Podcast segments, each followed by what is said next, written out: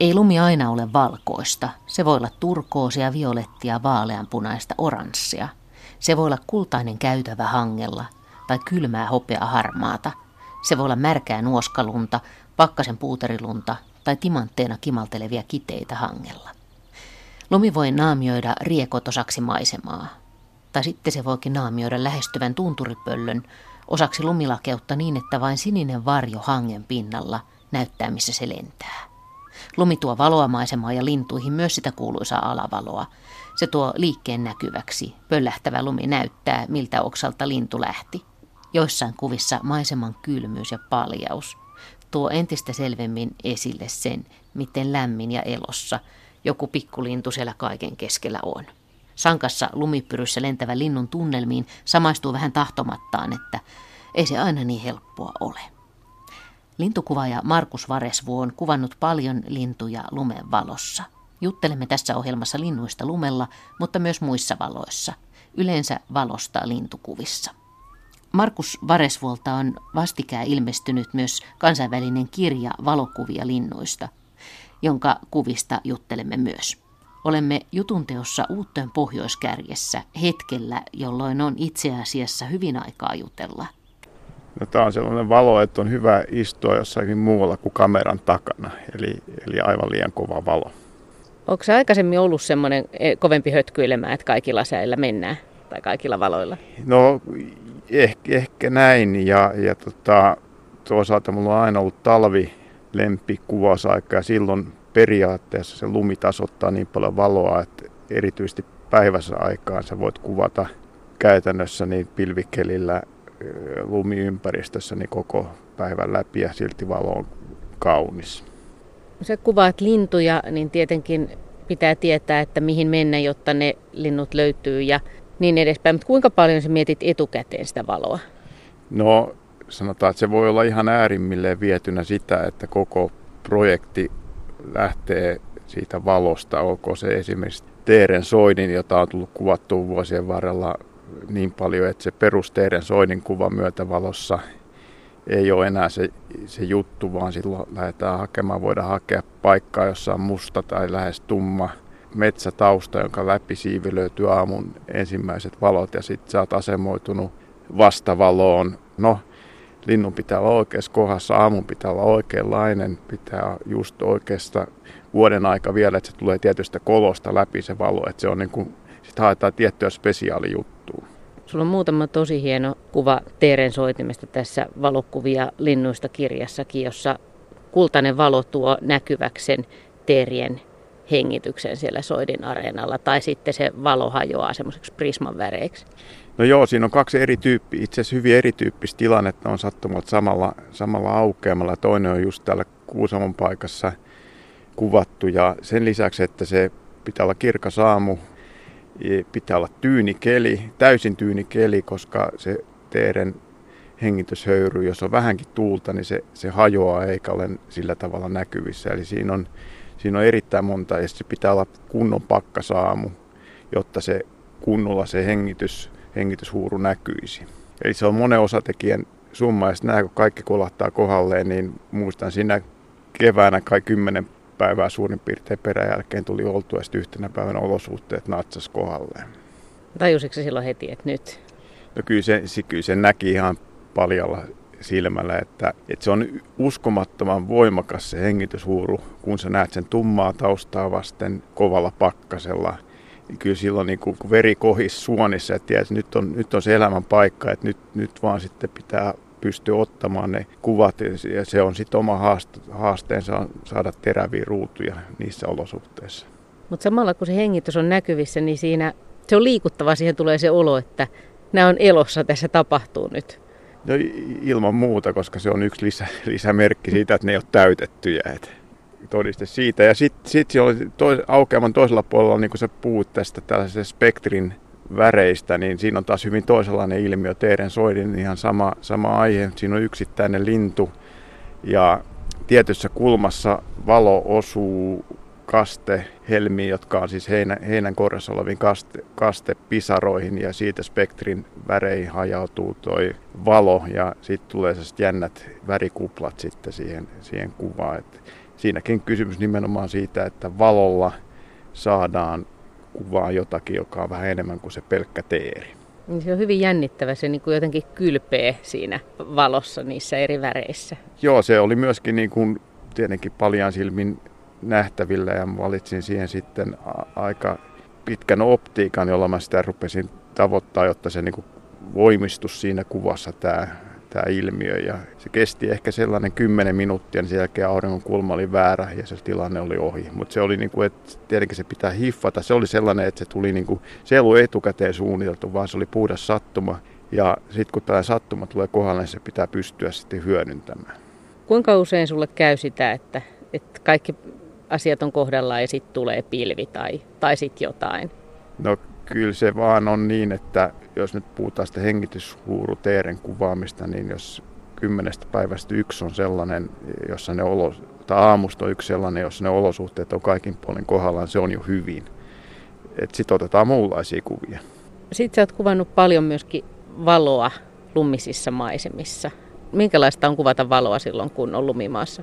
Itselle se on juhlaa. Sanotaan näin, että alku, alkuvuosina toi omat haasteensa niin kuin valotuksen suhteen, mutta se, se on nyt sitten jo aikaa sitten ollut selkä ytimessä, että tie, tietyissä olosuhteissa pitää valoa sitten aika reippaastikin korjata, koska kamera hämääntyy ainakin kirkkaasta lumesta helposti niin, että se jää alivaloiseksi se, se kuva. Mutta nämä on niin kuin perus, perustekniikka, joka oppii kantapään kautta, jos ei, jos ei muuten. Ja sitten sen jälkeenkin voi ruveta nauttimaan siitä lumen tuomista mahdollisuuksista. Ja lumiolosuhteissa pystyt periaatteessa pilvisellä kelillä kuvaamaan koko päivän, joka on sitten useimmiten aurinkoisina keleinä mu- muina vuoden aikoina, niin se on täysin niin kuin epätoivoista ihan turhaa, koska silloin ne valot on jyrkät ja lopputulos on enemmän tai vähemmän huono tota, sitten aurinkokelillä, niin siellä on aina se heijastusvalo, joka voi olla esimerkiksi parhaimmillaan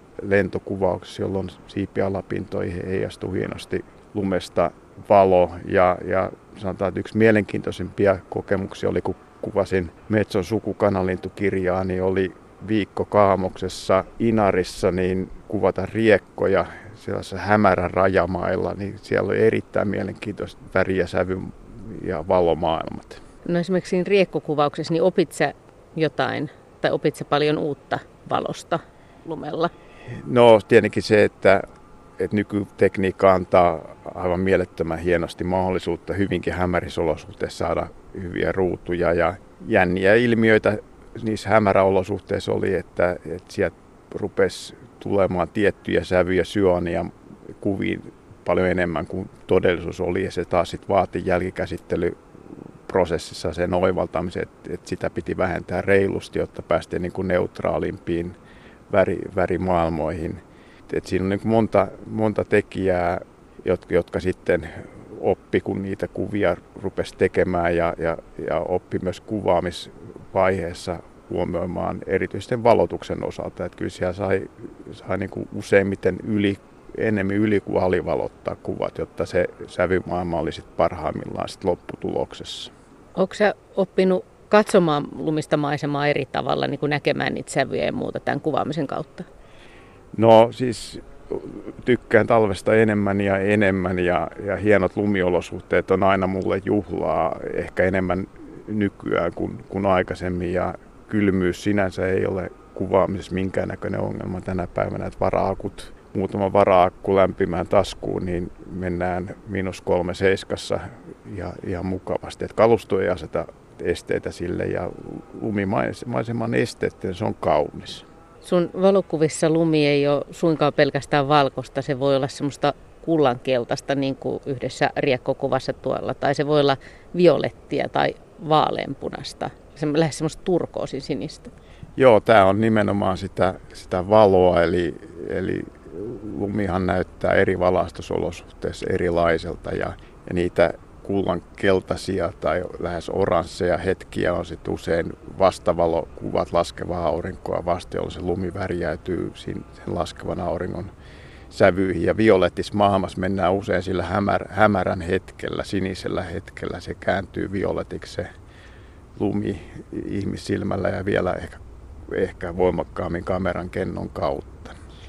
No entä sitten, kun sä oot kuvannut valkoisia lintuja lumella, niin kuin vaikka tunturipöllöjä tai riekkoja ja kiirunoita? Se on niin kuin hyvin mielenkiintoinen, että se kertoo myöskin siitä, että miten esimerkiksi kiiruna, jos on pilvinen päivä, lumi, lumilakeus ja siinä, siinä kiirunassa on täsmälleen saman värinen kuin ympäröivä lumi. Se on, se on niin kuin hy, hyvin mielenkiintoinen, kertoo se, sen kyvystä sopeutua vallitseviin olosuhteisiin ja se on myöskin, siellä ei ole varjoa, se on, se on tavallaan yhtä lumi, lumikenttää, jossa ei ole ei näy korkeuseroja, ei näy varjoja ja siihen sitten sopivasti lintu, niin kyllä siitä on, on hyvin mielenkiintoista olosuhteet erilaiseen kuvaan. Tunturipöllökuvissa, joita olet kuvannut, niin niissä jännittävällä tavalla se pöllö sulautuu siihen maisemaan. Se on niin kuin semmoinen aineeton saalistaja, joka ilmestyy sieltä. Vähän niin kuin olisi jonkun saaliseläimen silmin katsomassa, että sitä ei oikeastaan havaitsekaan. Se saapuu sieltä jostakin ikään kuin ilmana. Tunturipöllö on nimenomaan, se on lumen pöllö. Toki se nyt tietenkin kesäaikaan pesi alueella, jossa nyt sitä lunta ei ole ehkä kuin jossain tunturin huipulla pieni laikku, mutta, mutta talvella se on, se on omimmillaan mun mielestä kauneimmillaan, koska se val, valkoinen sopii siihen valkoiseen lintu, jossa on sitten kuitenkin, se ei ole pelkkää valkoista, vaan se hohtaa ne kirkkaan keltaiset silmät ja, ja tota, sieltä löytyy ne graafiset tummat laikut siitä höyhenpuvusta, että se on kuin luotu kuvattavaksi lumella. Joo, ja sitten mä muistan, että sulla on semmoinenkin kuva, missä se koko maisema tausta on jotenkin hyvin semmoinen niin kuin lämpimän oranssin kellertävä, ja sitten taas se tunturipöllön koko se selän ääriviiva on suorastaan sininen. Tämä on nimenomaan niitä valoasioita, eli, eli siinä on sitten illan viimeisiä valoja, ja se punertava maailma tulee siitä illan viimeistä valosta, ja sitten kontrastina se lumen sinisyys, joka heijastuu sitten valo, valon lumesta, niin tällaisilla kombinaatioilla syntyy sitten tällaisia tavallaan sekä lämpi, yhtä aikaa lämmin ja kylmä on kuvassa läsnä. Kun sä oot kuvannut tunturipöllöä, niin minkälainen on sun mielestä hyvä tunturipöllökuva esimerkiksi? Tai mitä sä oot halunnut siinä kuvata? Se on niin kaunis lintu, että pelkkä hyvä potrettikin siitä on hieno, mutta että kyllä mä oon sitten halunnut lähteä siitä, että siinä on jotakin spesiaalia nimenomaan siihen valoon liittyvä. Olko se kuutamossa kuvattu niin, että se on, ollaan niin kuin tällaisessa yön ja päivän rajamaalla ja kuu näkyy jo nousseen sinne taivarannan yläpuolelle. Tai sitten se on juuri viimeiset valot niin, että mukana on se lämmin oranssi hetki. Tai sitten se voi olla nimenomaan tällainen pilvisen päivän kuva, ehkä, ehkä omasta mielestä paras tunturipöllökuva on sellainen, jossa on lintu lennossa ylivalotettu niin kuin haiki-tyyppinen kuva, jossa se tunturipöllön ääriviivat hukkuu tavallaan taustan samanväriseen valkoiseen lumeen. Et on hyvin, hyvin graafinen, pelkistetty ilmeisesti Siinäkin otettu sitten, lähetty siitä olosuhteesta ja pyritty hyödyntämään, te, te, tekemään vähän erilaista juttua siitä. Onko niin, että esimerkiksi hyvä luontokuva pelkistää ja samalla siinä mielessä vahvistaa jotain, mikä luonnossa on nähtävissä, tai jotain, mikä siinä lajissa on olennaista? Joo, mä tykkään itse varsin pelkistetyistä kuvista ja lumihan on siinä mielessä hyvä, hyvä elementti, että se on, se on lähes yksinkertaisin mahdollinen elementti. Okei, se myöskin pehmentää, puhutaan nyt vaikka tykkylumista, puista, niin se tavallaan hukuttaa ne tuhannet yksityiskohdat, jotka on kesällä esillä, niin se verhoutuu valkoiseen, se näkee ääriviivat lumi kauniisti niitä muotoilee, niin, niin se on nimenomaan sitä talvea, joka, joka kiinnostaa, että se pelkistää taustoja ja itse tykkää niistä mahdollisimman pelkistetyistä kuvista. Mutta nyt kun puhutaan vielä tästä lumesta ja valosta, niin itse asiassa sulla on myös semmoisia kuvia, missä sä oot hyödyntänyt siis lumisadetta tai pöllyävää lunta, jossa se lintu lähtee lentoon ja se pöllyävä lumi korostaa sitä että liikettä ja, ja se, miten sit valo osuu näihin sataviin lumihiutaleisiin, niin se kaikki tekee sitä semmoista valosaa tilan tuntua. Talveen liittyy oleellisesti lumisade ja se on yksi hienompia elementtejä mitä voi kuvitella lintukuvausta ajatellen. Si- siinä pitää vaan miettiä kuvaustilanteessa muutama asia, että jos sä kuvaat voimakkaassakin lumisateessa lintua lunta vasten, niin se ei näy.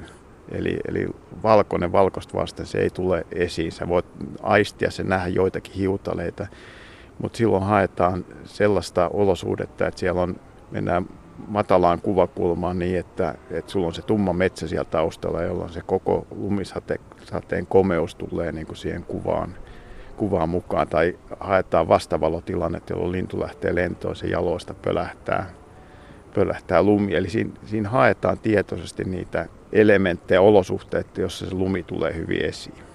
Luuletko että katsoja katsoissaan jotain semmoista sun kuvaa, missä on sankka lumisade tai joku valtava viima vastatuuleen, niin, niin osa sitä kuvan viehätystä on se, että voi kuvitella itsensä siihen, niin kuin se pystyy samaistumaan siihen kaveriin, joka siinä yrittää sinnitellä elämässä eteenpäin.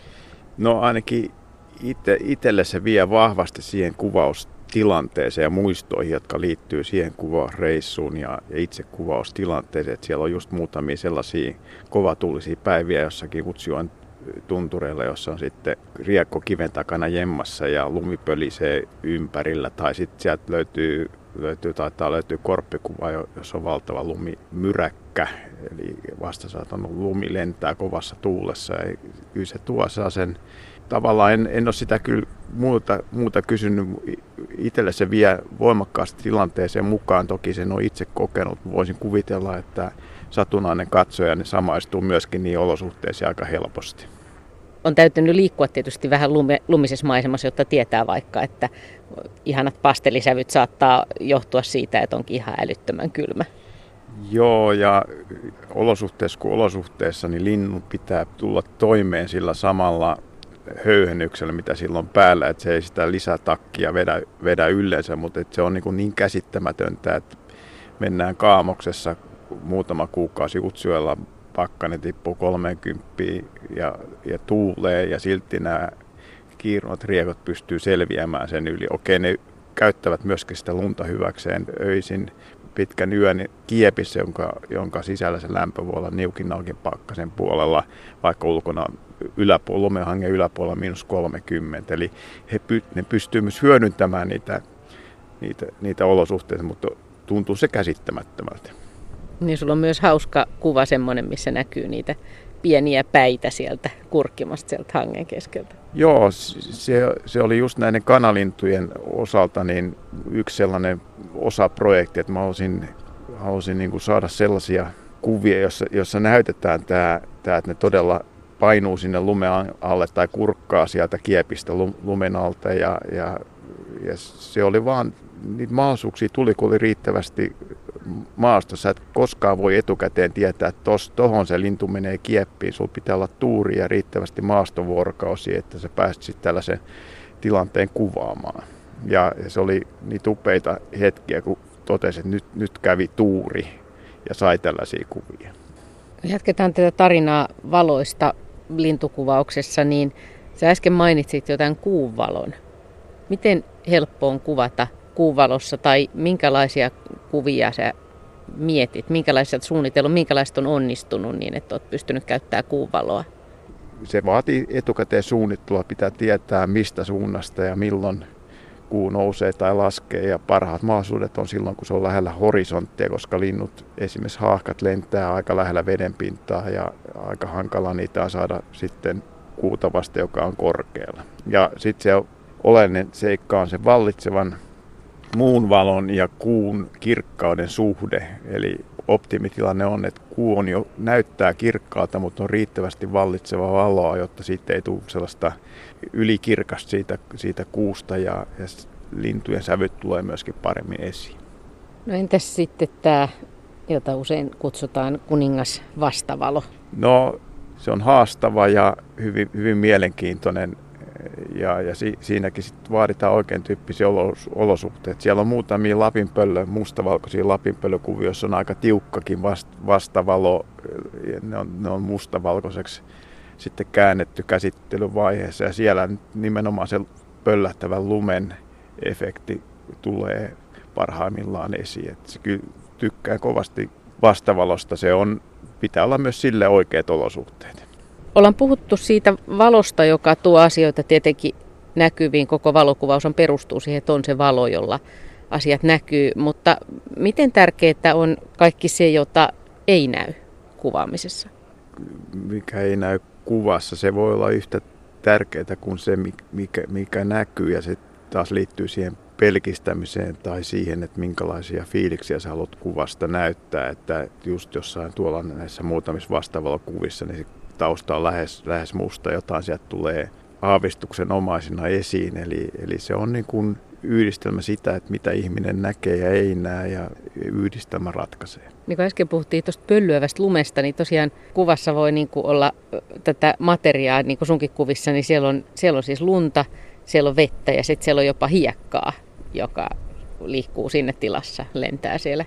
Nämä on kaikki elementtejä, jotka tuo oman mielenkiintonsa tiettyyn kuvaan. Siellä nyt on, itse nyt äkkipäätään muistan, että siellä on ainakin pyy hiekka, hiekkakylvyssä, joka oli sellainen kanssa, sanotaan, että itselle, itselle yksi sellainen täyttymyskuva, että pääsi pääs tällaista tilannetta kuvaamaan. Ja se syntyi siitä, että oli, seurailin neljä viisi päivää tunti kaupalla per päivä, kymmenen tuntia parhaana, niin yhtä pyy, pyy koirasta, joka sitten oppi pikkuhiljaa luottamaan ja, ja tota, sitä pääsi niin kuin seuraamaan sen arkisia puuhia ja muutaman metrin etäisyydeltä. Ja yksi sen niin kuin normaali rutiineihin kuuluu, että pidetään huolta höyhenpeitteestä, mutta se, että pääsi sitten katsomaan ihan pari metriä etäisyydeltä, kun se otti hiekkakylpyä, niin se oli yksi ehkä kuvausuran hienompia elämyksiä ja siinä tosiaan hiekka lentää ja, ja se on tärkeä osa niiden höyhenten kunnossa, kunnossa pitoa, mutta tilanteena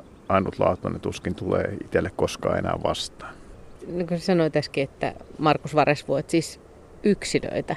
Niin kuinka nopeasti sen tajuaa, kun alkaa kuvata lintuja tosissaan, että ne todella on yksilöitä? Mitä enemmän kuvaa, sen selvemmin sen tajuaa ja myöskin se, että sä voit tietyllä tavalla voittaa jonkun tietyn yksilön luottamuksen, pääset seuraamaan sen elämää lähietäisyydeltä niin, että, että se lintu hyväksyy sut siihen lähelle ja se käyttäytyy niin kuin se käyttäytyisi ilman, että itse olisi siinä paikalla. Kyllä ne on niitä hienoja, hienoja elämyksiä. Kovin usein sellaista ei tule vastaan, mutta sen huomaa kyllä muutenkin, että linnut on käyttäytymisessään ihmistä kohtaa hyvin yksilöllisiä. Tässä on puhuttu monenlaisista valoista. Entä sitten, mutta sulla on kuvia myöskin siis semmoisista päivistä, jolloin valoa on hyvin vähän, esimerkiksi sumuista ja sen tyyppisistä valoista. Joo, nekin on sitten antaa omanlaisia mahdollisuuksia erilaisten kuvien ottamisen sijaan. Se taas pelkistys saattaa mennä siihen äärilaitaan, että siellä on sumu, jossa ei näy oikeastaan mitään muuta kuin ääriviivat linnusta, ei, ei, ei mitään muuta. Ja sitten kun miettii, että mitä pitäisi hyödyntää enemmän, niin nykytekniikka antaa niin hyvät mahdollisuudet yökuvaukseen, että siinä mä oon ollut vähän laiska. Että se on ehkä sellainen, joka pitäisi paneutua enemmän ja voi olla, että jos tässä rupeaa pöllöjen kanssa enemmän projektoimaan, niin se on sellainen, joka tulee vääjäämättä itselle myöskin eteen, että on pakko ja myöskin halu kokeilla niitä rajoja sillä puolella tulee eteen ja ihan mielenkiinnolla odotan sitä. Tässä valokuvia linnuista kirjassa, niin sen alkusanoissa kirjoitat jotakin, että mitä nämä kuvat voi herättää myöskin oivalluksia ja muistoja ja haaveita. No joo, siis tavallaan hy- hyvän kuvan pitäisi herättää kiinnostus, mit, mitä siinä tapahtuu, tai tuoda itselle jotakin muistoja mieleen. Että sitten tylsimmillään kovassa valossa otettu peruspotretti, niin se on dokumentti siitä linnusta. Parhaimmillaan valokuva on sitten tarina itsessään. Et se, että kaikissa ei tietenkään onnistu pääsemään sille tasolle, mutta mä uskon, että sieltä löytyy useita kuvia, jotka, jotka herättää sen pohdinnan ja mielenkiinnon ja ajattelun, että, että mikä tämä tarina tässä kuvassa on. Kuvaile Markus Varesvuo vielä. Tässä on monesta hienosta kuvasta puhuttukin, mutta joku semmoinen kuva, jossa sun, tai joitain semmoisia, jossa sun mielestä se paitsi muuten se kuva, mutta myös se valo on jotenkin hieno tai onnistunut.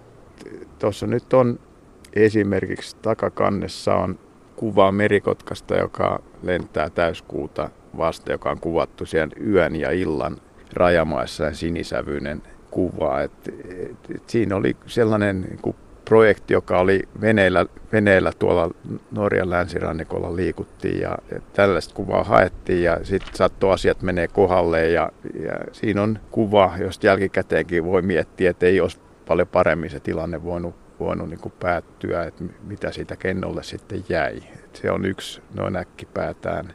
Sieltä tulee sitten näitä kiir, kiiruna lumikuvia hyvin erilaisissa olosuhteissa. Täys pilvisellä, vähän sumusella kelillä, ei mitään muuta kuin valkosta valkoisella. Sieltä tulee sitten halokuva, jossa on, on tota voimakkaat värit, illan viime, viime valot ja, ja se lumimaisema kylpee ja lumi on, on sitten hyvin voimakkaankin värinen, mutta se on vaan sitä, että se valo muovaa sen lumen ja kuvan ja te- tekee sen valokuvan. Luuleeko muuten, että linnut itse koskaan ihastelee, että onpas kauniit valot. Tai, tai, tai jos on hyvin oudot värit ja valot, niin että se, että ne, se kiinnittää jotenkin niiden huomiota. En, en tietenkään pysty siihen vastaamaan, mutta itsellä on ollut monta kertaa mielessä, kun siellä on kiiruna on aivan jumalattoman hienon maiseman ääressä omalla reviirikivellään katsoo sitä maisemaa, niin jotenkin itselle jää sellainen tuntuma, että on pakko olla onnellinen tuon linnun.